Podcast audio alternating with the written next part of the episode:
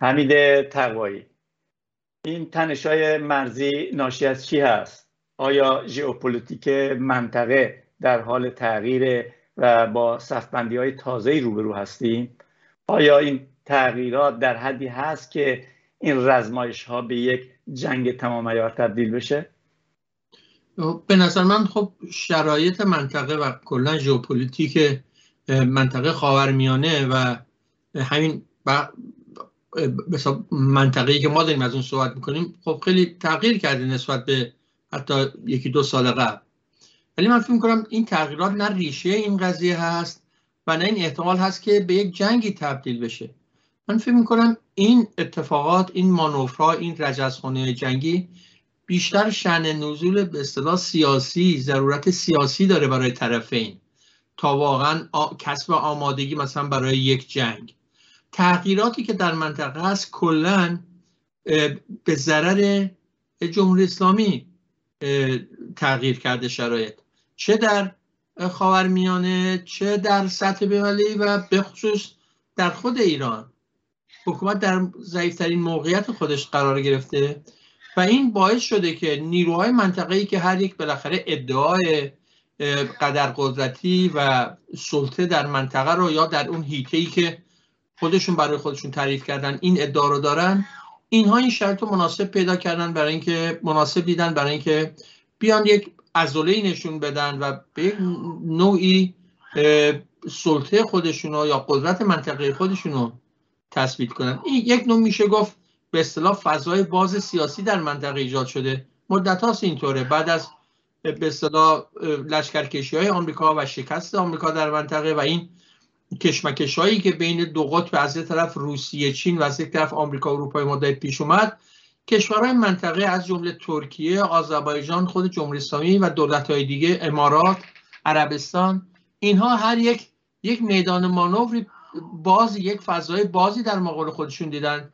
برای اینکه قدرت خودشون و موقعیت برتر خودشون در منطقه تثبیت کنن. اینها شرایطی است که به نظر من این رزمایش ها رو ایجاد کرده و به یه معنا اینا همه یک حرکت های سیاسی قدرت نمایی های سیاسی است تا یک آمادگی کسب آمادگی جنگی که مثلا بخواد به یک جنگی منجر بشه. به مثلا احتمال اینکه اینها واقعا این این این منفرات تبدیل به یک جنگ واقعی بشه بسیار بسیار ضعیفه. خب ولی مقامات ایران طی روزهای گذشته بارها آذربایجان را به این متهم کردند که اسرائیل رو به مرزهای ایران آورده. الهام علیا ولی این مسئله رو رد می‌کنه. اما می‌دونیم که اسرائیل و آذربایجان بیش از دو دهه است که روابط حسنه دارن. آیا نگرانی جمهوری اسلامی از حضور اسرائیل در مرزهای شمالی ایران علت اصلی این تنش نمی‌تونه باشه؟ به نظر اینطور نیست. در این تردید نیست که اسرائیل روابط خیلی نزدیکی دارم که شما گفتید با جمهوری آذربایجان. و این هم تازه شروع نشده. اگر قرار بود که این روابط باعث بشه که مثلا جمهوری اسلامی چنین عکسایی نشون بده خب این کار رو باید یک سال قبل در مقطع جنگ قره می‌کرد. اون موقع هم خیلی روشن بود که اسرائیل حتی از لحاظ نظامی داره آذربایجان رو تقویت می‌کنه.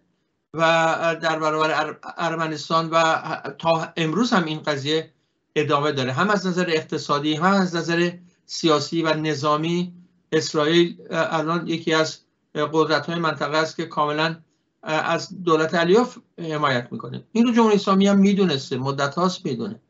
بنابراین اتفاق تازه ای نیست که بگویم بگیم که گویا تازه امروز متوجه شده. اینم جالبه که در جنگ قره جمهوری اسلامی عملا از آذربایجان حمایت کرد نه از ارمنستان پشت آذربایجان بود و اون موقع خب اسرائیل هم پشت آذربایجان بود.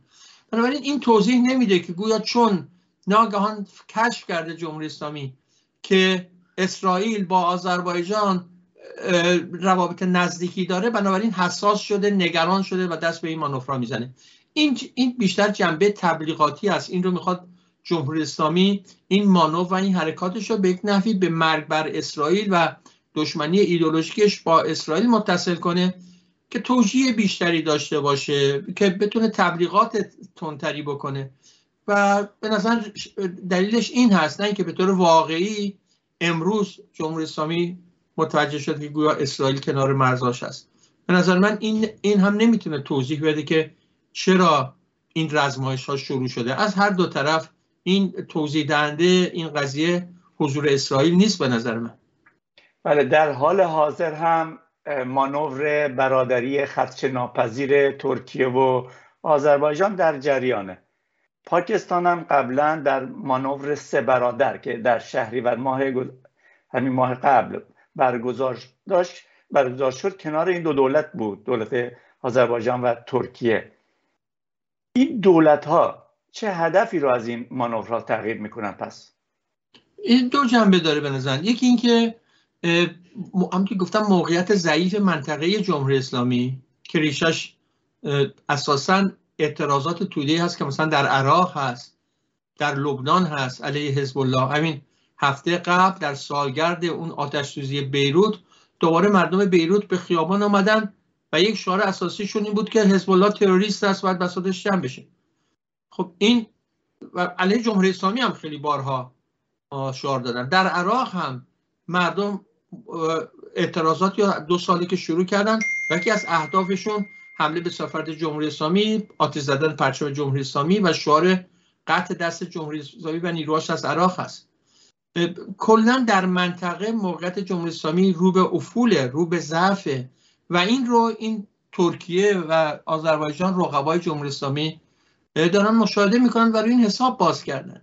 شرایط رو مناسب دیدن برای دست دادن به یک مانور قدرت نمایی. و جالب اینجاست که پاکستان هم که اصلا هم مرز شمالی ایران نیست و در دخالت های مثلا سال گذشته جنگ قره اینا هیچ موقعیتی نداشته الان این هم یک شریک این مانوفراست این هم خیلی گویاست. می‌دونید که پاکستان هم از طریق بازگشت طالبان در افغانستان یک موقعیت برجسته تری الان در منطقه پیدا کرده و اون هم دولت پاکستان هم شرط مناسب دیده که به این ترتیب به صلاح پاشو از گلیم همیشگیش درازتر کنه و در منطقه غیر از مرزهای خودش با ایران یعنی در مرز شمالی در کنار ترکیه و آذربایجان ظاهر بشه. خب این یک علامتی هست یک سیگنالی هست که یارکشی ها چطور داره در منطقه عوض میشه؟ پاکستان خودش رو داره در لیگ یا در بلوک آذربایجان اسرائیل ترکیه و غیره قرار میده. و این در خیلی روشن در مقابل جمهوری اسلامی هست. این یک نکته. یک نکته دیگه این که همه این دولت ها هر یک به نحوی با بحران های داخلی و اعتراضات توده مردم خودشون روبرو هستن. مثلا آقای علیوف رئیس جمهور آذربایجان از 2003 ایشون رئیس جمهوره. قبلش پدرش از 1993 رئیس جمهور بوده. یعنی که سی سال این خانواده رئیس جمهور هستن. همسرش رو به عنوان معاون خودش تغییر کرده تعیین کرده. یعنی یک نوع رئیس جمهوری خانوادگی مادام العمر در آذربایجان برقراره و مدام این اعتراضاتی رو برانگیخته از جمله در باکو ما به طور پریودیک به طور دوره‌ای ولی مداوم اعتراض داشتیم. اون هم دستگیر می‌کنه مخالفین رو می‌زنه دهنا رو میبنده. خب رئیس جمهوری که بخواد از نزدیک 20 سال همچنان رئیس جمهور بمونه معلومه با چه وسایلی خودش رو سر پا نگه میداره. مردم اونجا هم میگن این انتخابات اصلا قبول نداریم. انتخابات اونجا هم مثل انتخابات جمهوری اسلامی همش پوچ و غیر واقعیه. این این بحرانی هست. اردوغان هم که می‌دونیم اردوغان هم در ترکیه همیشه با یک بحران و با یک اعتراضات توده روبرو بوده. می‌خوام بگم یک جنبه دیگه هم این هست که به این ترتیب این دولت ها دارن توجه ها رو از مسائل داخلی خودشون منحرف می‌کنن مسائل رو می‌کشن به قدرت نمای مرزی. جمهوری اسلامی هم تقریبا همینجور داره کار می‌کنه و اساس اینه. بنابراین اهدافی که این دولت ها دنبال می‌کنن همونطور که اول گفتم اهدافی سیاسی است. ناشی از دو چیز. یک اینکه نوعی تحت شعا قرار بدم سرپوش بگذارن توجه ها رو منحرف کنن از مسائل داخلی خودشون و دو با توجه به ضعف جمهوری اسلامی موقعیت برتری در منطقه پیدا کنن و بلوک, بلوک قدرتمندتری در منطقه اصطلاح ایجاد کنن. این اهدافی که این دولت ها دنبال می‌کنن. خب به اهدافی که دولت ها دنبال می‌کنن پرداختید ولی بیشتر به هدفی که جمهوری اسلامی دنبال می‌کنه بپردازیم. چه رابطه ای بین تنش آفرینی و نمایش توپ و تانک و هلیکوپتر در مرزها با موقعیت جمهوری اسلامی میشه دید؟ یا در چه در ایران و چه در منطقه؟ به نظر کلید مسئله اینه. توضیح واقعی مسئله و ریشه مسئله اینجاست. جمهوری اسلامی من گفتم در منطقه چطور با یک اسلام موقعیت رو به افولی رو به روز ضعیف هر روز ضعیفتر شده. به خصوص از دو سال قبل که جنبشی که به اسم انقلاب اکتبر در عراق معروف شده شکل گرفته. حزب الله مورد نفرت مردم لبنان قرار گرفته و حتی در افغانستان که طالبان بازگشت بیشتر شاخه سنی سنی اسلام سیاسی تقویت شد تا شاخه جمهوری اسلامی و این دیگه الان خیلی روشنه. مجموع اینها موقعیت منطقه جمهوری اسلامی رو نشون میده که چطور هر روز ضعیفتر و ضعیفتر میشه. ولی هنوز اساس قضیه اینجا نیست. به اساس قضیه بحران حکومتی که جمهوری اسلامی مدت هاست در ایران باهاش روبرو هست. منظورم از بحران حکومتی یک بحران همه جانبه اقتصادی سیاسی اجتماعی هست. جامعه ایران در همین سه چهار سال گذشته دو دو خیزش ای داشته. با شعارهای خیلی سریح و روشن اینکه جمهوری اسلامی نمی‌خوایم و جمهوری اسلامی باید سرنگون بشه. و هنوز در بعد از 98 که آخرین دور این خیزش بود ما می‌بینیم اعتراضات و اعتراضات هرچه وسیعتر شده رادیکالتر شده گسترش پیدا کرده. دیگه مردم چهره فعالین جنبش های اعتراضی سریع با اسم و رسم علنی میان در مدیا اجتماعی یا در بیانی ها اطلاعی و کلیپ هایی که منتشر می‌کنن خواهان سرنگونی جمهوری اسلامی میشن یا خواهان محاکمه خامنه‌ای به خاطر مسئولیت مستقیمش در فاجعه کرونا میشن. و همینطور جنبش کارگری رو می‌بینیم که مبارزات بی سابقه ای در اعتصابات بی سابقه در صنعت نفت در هفت و غیره در حال جریانه. و کلا بخش معلمان که همین اول مهر امسال بزرگترین اعتراضات و تظاهرات های تاریخ, تاریخ مبارزه معلمان رو سازمان دادن و غیره و غیره. اینها همه نشان دهنده بحران همه جانبه جمهوری اسلامی و تشدید این بحرانه. از طرف دیگه اینها دولت رئیسی رو روی کار آوردن به عنوان یک به دولت نظامی امنیتی به قول خودشون که بیاد با مشت آهنین به شرایط برخورد کنه و به یک نوع حکومت رو منسجمتر کنه قدرت قدرتی بیشتری از خودش نشون بده. خب تا اونجا که به مسائل داخلی مربوط میشه برعکس شد قضیه. یعنی سکه یه پول کردن مردم رو. الان به اولا هنوز به قدرت نرسیده رئیس جمهور قاتل و جلاد تهران قصاب تهران لقب گرفت از طرف مردم ایران. و از حتی رسانه های جهانی پرونده های جنایت ها باز شد. بیشتر و بیشتر بیشتر از گذشته جنایت های جمهوری اسلامی در دهه 60 و غیره رو باز رو آورد. پرونده ها باز شد. که فرخواست های مختلفی علیهش داده شد و به این ترتیب رسوایی و بیآبروی جمهوری اسلامی در سطح جهانی بسیار شدیدتر و روشنتر و واضحتر از هر هر هر دوره دیگه به صدر اخبار و گفتمان ها رانده شد. در خود ایران هم می‌بینیم که رئیسی هیچ نوع جوابی هیچ نوع آلترناتیوی در مقابل بحران اقتصادی مثل قضیه برجام در مقابل خواستای برحق کارگران زنان مردم نداره که برعکس هرچه بیشتر اعتراضات این مردم رو بیشتر گسترده کرده و باعث این شده که مردم حالا جبهه جدید تعرض جدیدی هم علیه رئیس جمهور جلاد پیدا کنن خب در این شرایط این حکومت چه باید بکنه؟ یک حکومت نظامی امنیتی اومده که تا جایی که به مردم مربوط میشه رزمایش هاش همه شکست خورده. با آخر رسیده. طبعا باید شروع کنه به دشمن تراشی خارجی.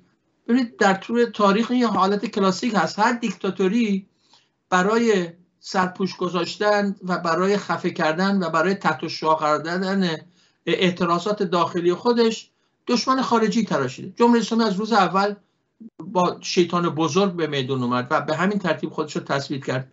ولی امروز دیگه مرگ بر اسرائیل و مرگ بر شیطان بزرگ و غیر کارهای خودش از دست داده و مردم می‌دونن جوابشو دادن گفتن دشمن ما همینجاست دروغ میگن آمریکاست جوابشو دادن. بنابراین داره حالا دشمنهای دیگه ای در مرزها شیطانهای دیگه ای پیدا می‌کنه که بله آذربایجان در شمال یا ترکیه یا اسرائیل اومده کنار مرزهای من. به این ترتیب این دولت نظامی امنیتی که هیچ نوع کار کاربری هیچ نوع پیشروی در خود ایران نداشته ناگزیر با عضله نشون دادن در مرزها خودشو به نوعی تثبیت کنه و تلاش کنه به این ترتیب اعتراضات و نارضایی در ایران رو تحت یک مسئله دیگه قرار بده توجه رو به جای دیگه جلب کنه. این این تمام علت و ریشه اساسی این رزمایش است که ما می‌بینیم. من گفتم این رزمایش ها معنی و کاربرد سیاسی دارن. از جانب جمهوری اسلامی به خصوص کاربرد سیاسیش این هست که به نحوی بحران و ضعف و شکنندگی و تزلزلی که در ایران داره و خودشون مدام دارن میگن هر, انداز هر آن ممکنه یک طوفان بنیانکنی شروع بشه. در برابر چنین طوفانی بله. می‌خواد راه حلی پیدا کنه و به این ضعف های خودش رو جبران کنه. ولی معمولا یک چنین شرایطی امکان ایجاد می‌کنه که ناسیونالیسم در دو طرف کشمکش فعال بشه. آیا این شرایط ممکنه به تفرقه و نفرت پراکنی و تقابل بین ناسیونالیسم ترک و ایرانی منجر بشه؟ ولی این احتمال هست. در دوره گذشته از جمله در دوره جنگ قره هم با یه همچین حرکت های روبرو بودیم. این احتمال کاملا هست. همیشه هر نوع جنگی ناسیونالیسم رو در طرفین جنگ تقویت می‌کنه و اونها رو در مقابل هم قرار میده. حالا اگر اون ملت هایی که وارد جنگ شدن یا دولت هایی که وارد جنگ شدن اقلیت هایی داشته باشن در کشور مخالف طبعا این تبدیل خواهد شد به یک تقابلی بین اون بین مردم و کشور اون اقلیت ها خب در ایران استان آذربایجان این حالت رو داره و ما می‌دونیم که نیروهای ناسیونالیسم ترک با اینکه نفوذ اجتماعی چندانی ندارن در میون جامعه و در میدان و حرکت های خیابانی خیلی کم میبینیمشون. با این حال خیلی هار و خیلی به صلاح تند علیه فارس ها و علیه جمهوری اسلامی به عنوان حکومت فارس ها مدام تبلیغ می‌کنن.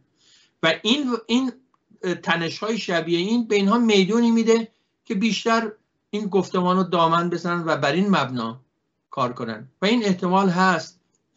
الان هم بعضی از نیروهای پانیرانیست الان یک همچین موازهی گرفتن. البته این رو هم بگم جمهوری اسلامی وضعش بسیار مفلوکتر و درماندهتر و بی‌آبروتر از اون هست که هیچ نیروی اپوزیسیونی الان به هر بهانه بخواد خودش رو پشتیبان یا حامی جمهوری اسلامی قلمداد کنه. این به نظر خیلی بعیده که حتی آتشین ترین ناسیونالیست به این موضع بیفتن. ولی در هر حال تا اونجا که به تبلیغات نژادی قومی بین فارس و ترک مربوط میشه ممکنه این شرایط این این وضعیت رو ایجاد کنه و این دیگه وظیفه نیروهای کمونیستی مثل ماست که در مقابل این نوع سم, سم افشانی ها و یا تبلیغات زهراگین ناسیونالیسم بیستیم و اون رو خونسا کنیم. بله از وظیفه کمونیستا گفتید. اگر جنگی در بگیره در اون صورت حزب کمونیست کارگری ایران چه سیاستی رو در دستور می‌ذاره؟ فراخون شما به مردم چیه؟ به نظر ما یک سیاست عمومی داریم که همیشه اعلام کردیم. چه این شرایط به جنگ تبدیل بشه که من همونطور که گفتم بسیار بعیده. ولی در هر حال از نظر تحلیلی بخوایم صحبت کنیم. چه این جنگ چه هر جنگ دیگه ای مثلا یک موقع مسئله امکان حمله نظامی آمریکا و رژیم چنج از اون طریق مطرح بود. ما اون موقع هم اعلام کردیم امروز هم اعلام می‌کنیم که هر نوع بحران جنگی و یا هر نوع جنگ واقعی اگر جمهوری اسلامی با هر کشوری راه بندازه هدف ما سرنگون کردن جمهوری اسلامی تشدید مبارزه برای سرنگون کردن جمهوری اسلامی در دل اون جنگ هست.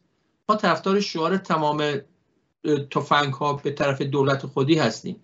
به خاطر اینکه ما می‌دونیم که مسئول و مبنا و ریشه همه این تنش ها جنگ افروزی ها بیثباتی ها خود جمهوری اسلامی هست. و حتی اگر کسی بخواد خطر جنگ رو از سر مردم ایران کم کنه یا یک جنگ راه... که به راه افتاده رو به نفع مردم ایران تمام کنه باید مبارزه علیه جمهوری اسلامی و برای به زیر کشیدن جمهوری اسلامی رو تشدید کنه. بنابراین ما شاید برخلاف خیلی از نیروهای ناسیونالیست دیگه ای که ممکنه در شرط جنگی لاقل مبارزه با جمهوری اسلامی رو تخفیف بدن یا بدتر از اون در کنار اون قرار بگیرن ما برعکس میگیم در شرط جنگی باید مبارزه برای به زیر کشیدن جمهوری اسلامی رو هرچه بیشتر تشدید کرد و این بهترین راه رهایی مردم ایران به خصوص و از جمله ختم اون جنگ, جنگ معین به نفع مردم ایران هست. بنابراین هم پاسخ ما به شرایط عمومی ایران همیشه تشدید مبارزه برای سرنگونی جمهوری اسلامی هست و هم در دل یک بحران جنگی و جنگ برای ختم اون بحران برای پایان بخشیدن به اون بحران. به نفع مردم ایران هم بر این تاکید می‌کنیم که باید تمام تفنگ‌ها رو به دولت به طرف دولت خودی گرفت و مبارزه برای سرنگونی جمهوری اسلامی رو تشدید کرد و گسترش داد. با تشکر از شما حمید تقوایی همچنین از شما همراهان و بینندگان برنامه پاسخ. تا برنامه دیگه هر کجایی که هستید برای شما شب و روز خوبی رو آرزو داریم.